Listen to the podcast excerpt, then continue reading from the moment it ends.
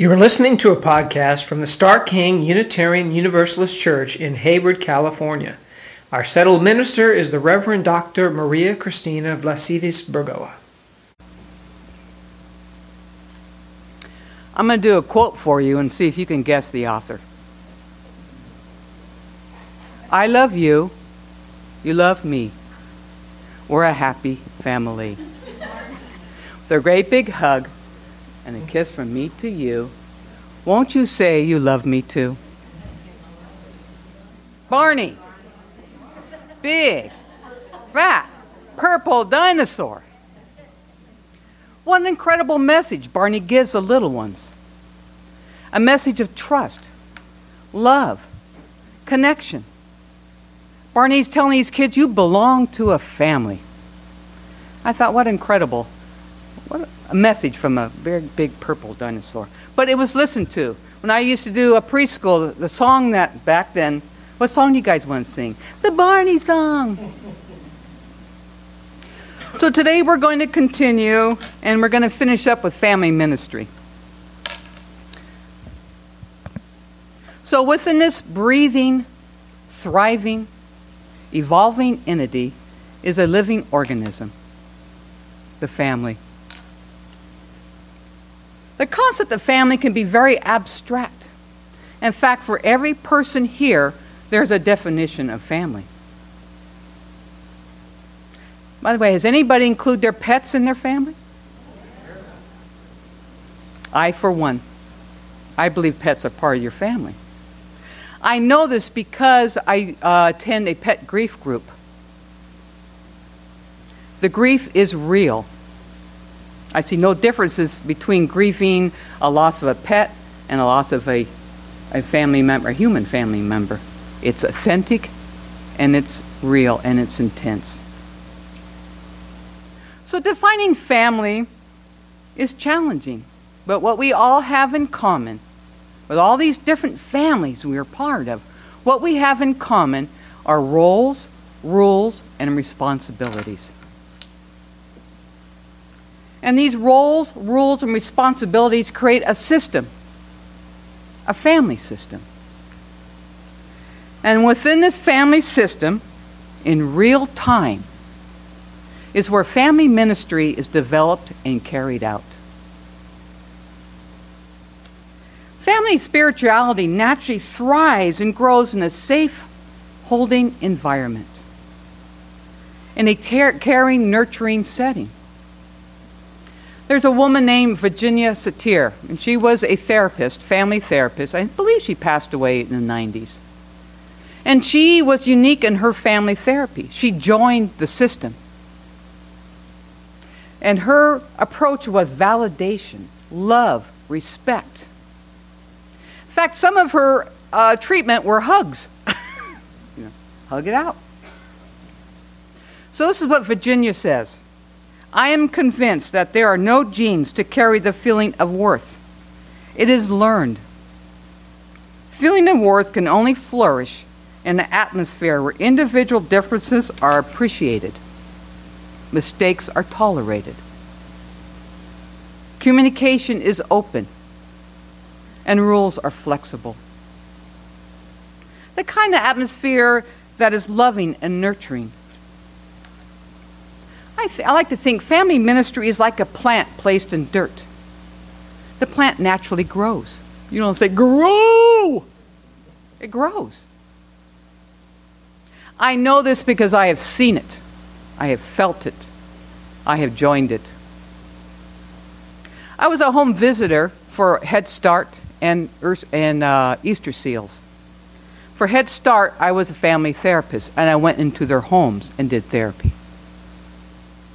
For Easter Seals, I was an early interventionist. I went home visits and visited families who recently had babies that were diagnosed with disabilities. I went in these homes and I joined their system. I became part of their dirt.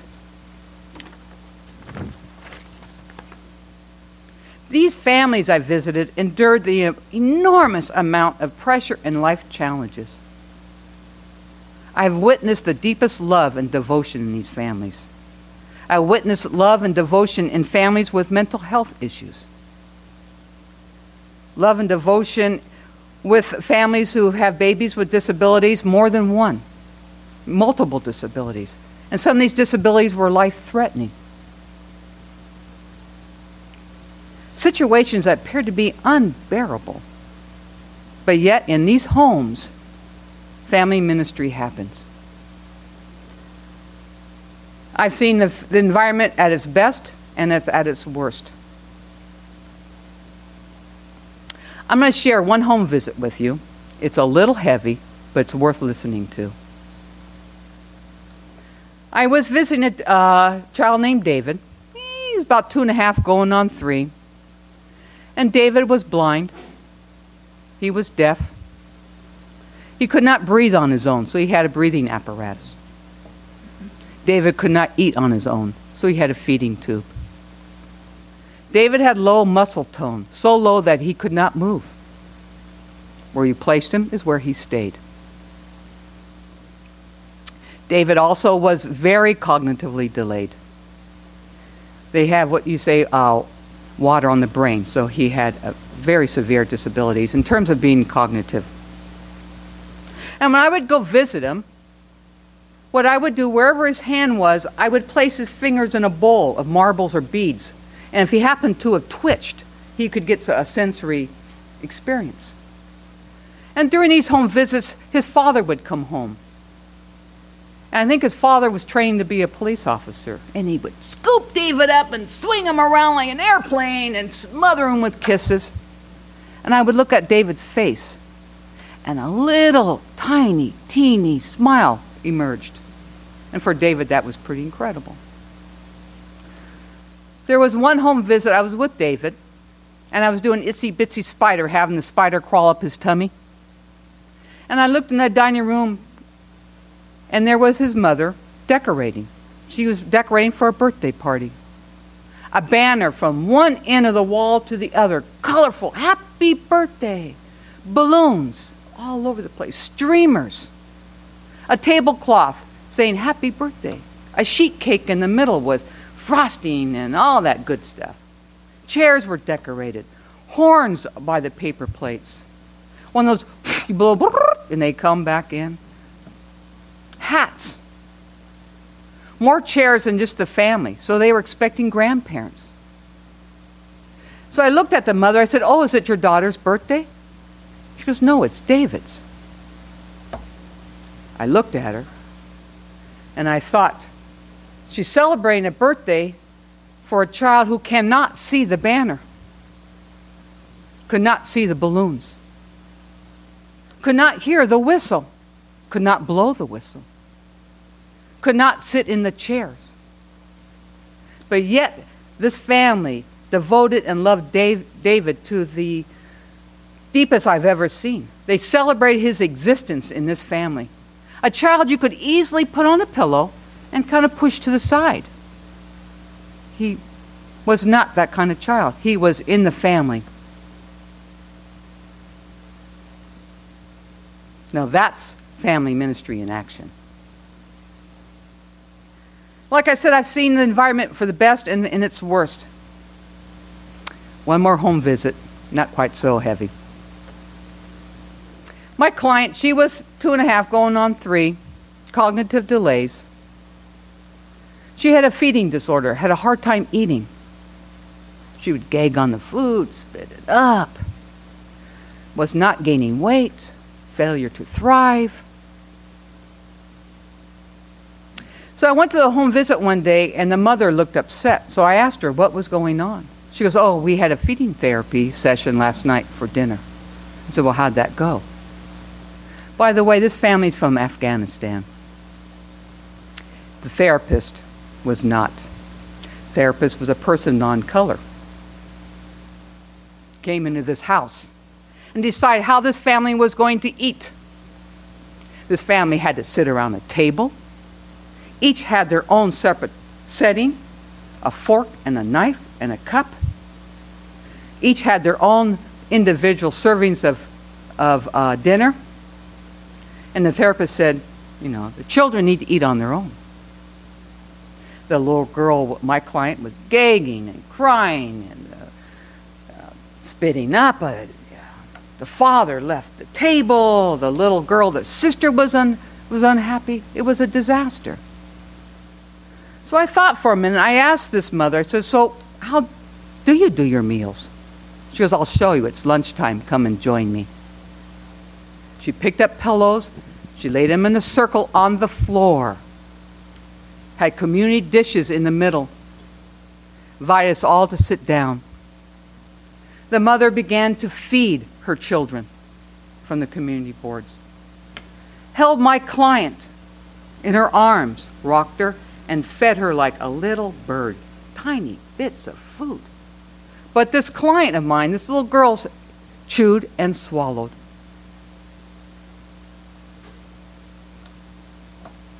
No gagging, no tears.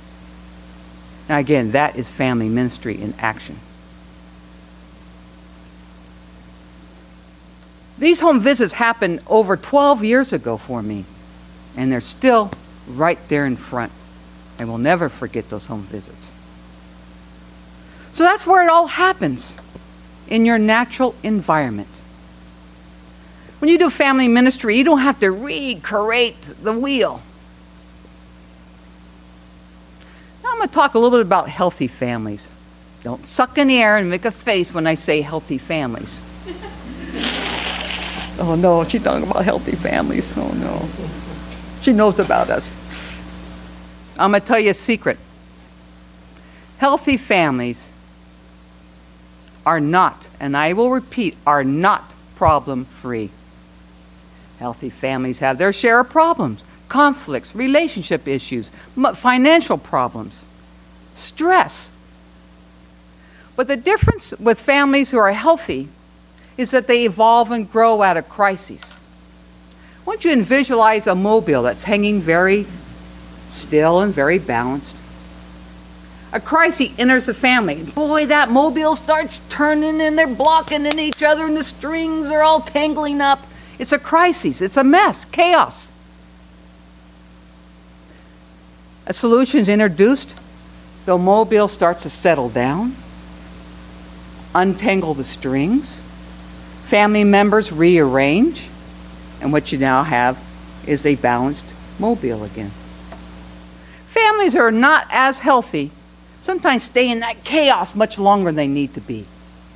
That might be their baseline. They might decrease a little bit, but uh, they're, in, they're in crises for a lot of the time.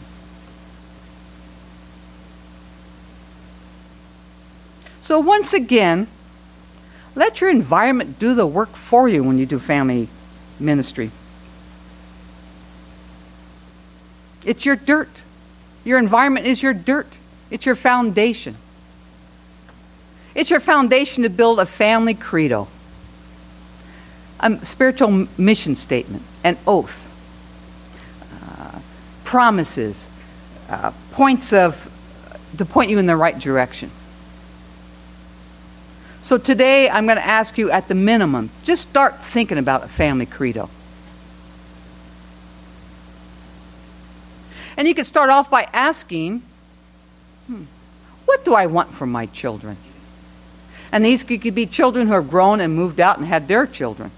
So it's a little bit of a call out. What do you guys want for your children? Call out, please. Peace. Happiness. Happiness. Health. Safety. Sharing. Hope. Oh. Oh. Love. Surprisingly, what you said was universal. There's a mother in Mexico saying the same thing. There's a grandfather in Russia saying the same thing. A father in Japan saying the same thing. It's universal. What you want for your children is universal. I ran a uh, conversation group, English as a second language. And I asked that question just so we could practice our English. And, and these were mostly, uh, no, it was uh, men and women. I had uh, gentlemen from Japan, there were people from Egypt, Vietnam, China, Mexico, El Salvador. And I asked that question, and they all said the same thing. I'm thinking if you can ask about what do I want for my children, you can also ask in your family, what do I want from my spouse, from my companion, from my partner, for other parental guides in my family? What do I want from them? These are kind of the same questions you ask when you develop your own theology. I don't know if you all taken that theology class here, that workshop. It's the same questions, but expand it to your family. I ask, what do I want for my church children? Hmm. What I want from them is to experience this congregational family. Now look at all the grandpa- potential grandparents we have in the audience aunts, uncles, cousins, grandparents. Circle time the beginning this year, uh, we were working on, I think, the principle one, two, three, I think it was one. Respecting ourselves and other people. And in this our e- circle time I had, I had two little ones and two big ones. I thought, oh, you know, for the little ones, I had we'll, we'll do a game to kind of help understand respecting one another. I had a big long tube and a ball. The little ones were to roll the ball back and forth through the tube to one another. In my mind, oh, my turn, your turn, my turn, your turn, respect. And also, they had to cooperate because you have to tilt that tube for the ball to reach your partner. So I offered up this game. And the little ones went, Whoa, Lori, a little overwhelming. The two older ones jumped up and said, Hey, we'll show you how to do it. The two older kids grabbed that tube and the ball, and they demonstrated role model for the two little ones how to play the game. In fact, they called up the little ones and they cooperated. They played with these two older ones. That's family ministry. We had a ceramic project. Uh, two older kids were doing, uh, they were making cats. And I was listening to them. And they were helping one another how are they going to make their cats out of ceramics. Oh, you made your ear this way. Oh, I made my tail that way. Oh, I hate my eyes on the cat. Oh, I like your eyes. How'd you do it? I watch them support one another and help build their ceramic cats. That's family ministry. I had a guest come in uh, with a little girl. One of the older boys, as an older boy there, he got up and offered his seat to the little girl. Then he went and got a chair for the mother. Family ministry.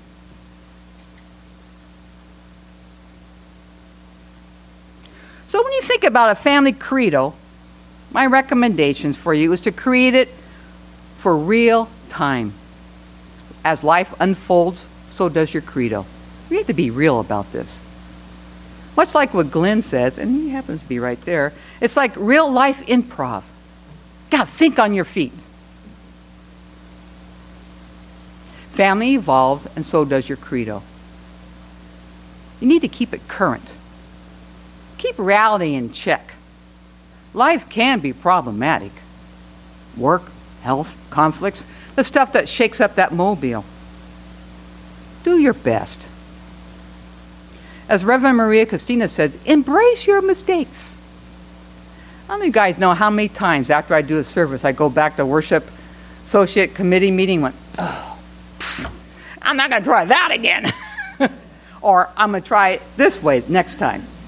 Embrace those mistakes. Developing a family credo is also kind of begins with understanding your own personal experiences in life. This is another question we ask ourselves in that theology class. Ask yourself, to, uh, for instance, think about some experiences that may have shaped your religious or spiritual path. I, for one, come up with the uh, spiritual path of my two home visits I talked about. My mother dying changed my spiritual path. Going to the Hayward shoreline several times, some by myself, some with friends.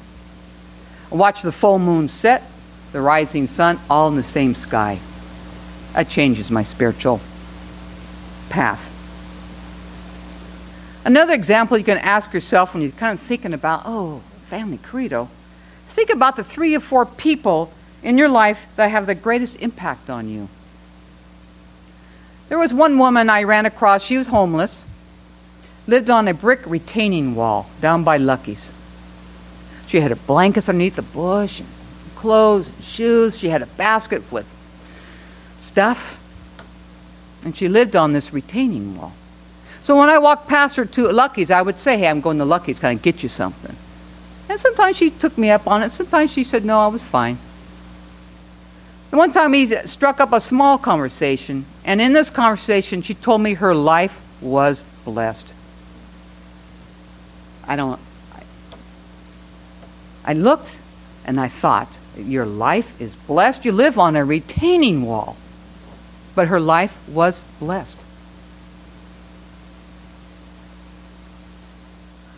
So I kept that in mind as I was walking back to my house that I own, a car that I paid for in my driveway, coffee, a refrigerator, kept my food chilled. There also was a, um, I have a lazy boy in front of a, I think it's a 80 inch, my husband bought the TV, 80 inch TV. And she lives a blessed life. Wow that impacted me.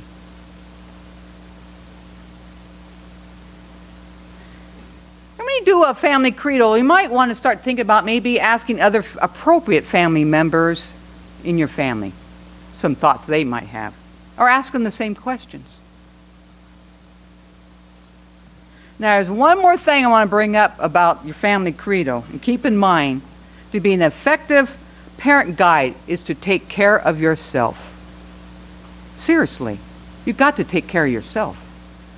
Don't put yourself on the bottom of the list. You've got to be on top.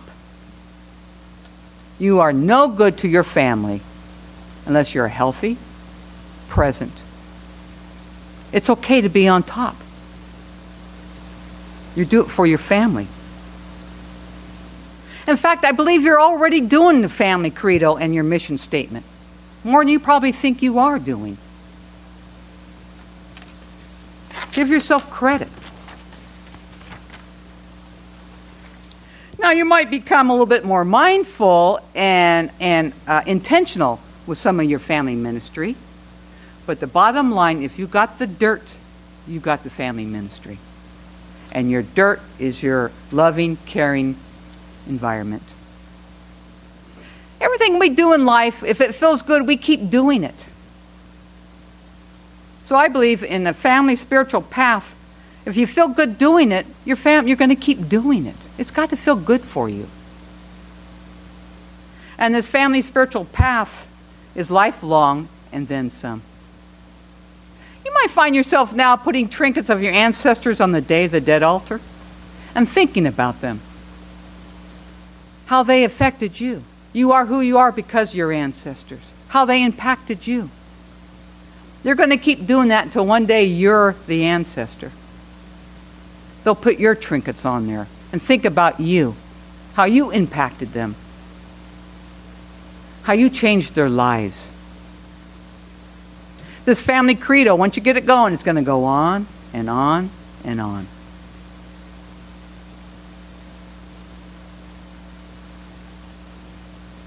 So I want to conclude. Family ministry does not have to be, God, another thing to do. It just happens in the environment, the dirt. Virginia Satir also says this individuals have within them the potential for growth and wholeness. Family health is a process of perpetual becoming. It continues to grow in spite of all adversities. So I want you all to live happy. Create that dirt. In no time, you'll have family ministry growing all over the place. So go home, be happy, be at peace, love your family.